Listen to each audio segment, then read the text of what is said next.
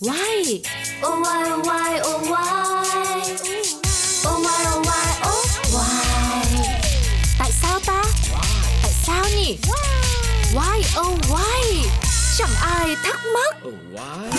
Tại sao con đường thông thương cổ đại được gọi là con đường tơ lụa?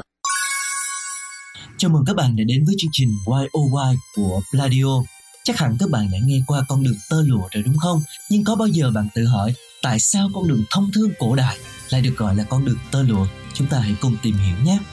Dưới triều nhà Hán, Trung Quốc đã mở một con đường thông thương buôn bán có khởi điểm là thủ đô Trường An thời bấy giờ, nay là Tây An, và vắt ngang qua lục địa châu Á, chạy thẳng tới địa Trung Hải rồi vượt biển, đạt tới điểm cuối cùng là thành La Mã. Thông qua con đường thông thương kéo dài hơn 7.000 km, liên kết ba lục địa châu Á, châu Phi và châu Âu, dân tộc Hán đã chuyển tới toàn thế giới nền kỹ thuật nông nghiệp, thủ công nghiệp tiên tiến, bao gồm cả 4 phát minh lớn của Trung Quốc. Ngược lại, nhiều sản vật và văn hóa độc đáo của phương Tây như sư tử, lạc đà, nho, dưa chuột, đến cả Phật giáo của Ấn Độ, hội họa của Hy Lạp cũng được truyền nhập vào Trung Quốc. Nền kinh tế và văn hóa của hai miền Đông Tây nhờ có con đường thông thương này đã được giao lưu, đem lại ảnh hưởng rất lớn cho sự phát triển của nền văn minh thế giới. Trên con đường buôn bán này, hồi bấy giờ, thứ hàng được chở đi nhiều nhất chính là tơ lụa, một đặc sản của Trung Quốc. Vì thế, con đường này đã được gọi là con đường tơ lụa. Nghe nói khi một vị hoàng đế La Mã lần đầu tiên mặc bộ quần áo bằng tơ lụa do Trung Quốc sản xuất để đi xem hát đã gây chấn động cả kinh thành La Mã. Năm 139 trước Công nguyên, Trương Khiên xuất phát đi Tây Vực, nhưng chẳng bao lâu ông bị quân Hung nô bắt.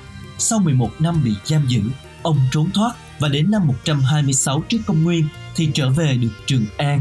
Dưới sự chỉ đạo của quân Hung nô, khống chế được khu vực Hà Tây thông với Tây Vực. Năm 119 trước Công nguyên, một lần nữa Hán Vũ Đế lại sai Trương Khiên đi xứ Tây Vực.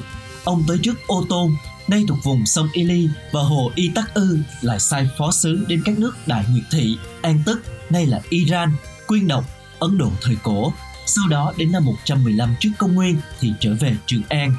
Do những hạn chế của điều kiện lịch sử, sứ thần Hán chưa thể theo con đường thông thương này mà đến được đế quốc La Mã của phương Tây. Nếu không, theo các lời sử gia, lịch sử thế giới đã phải viết lại.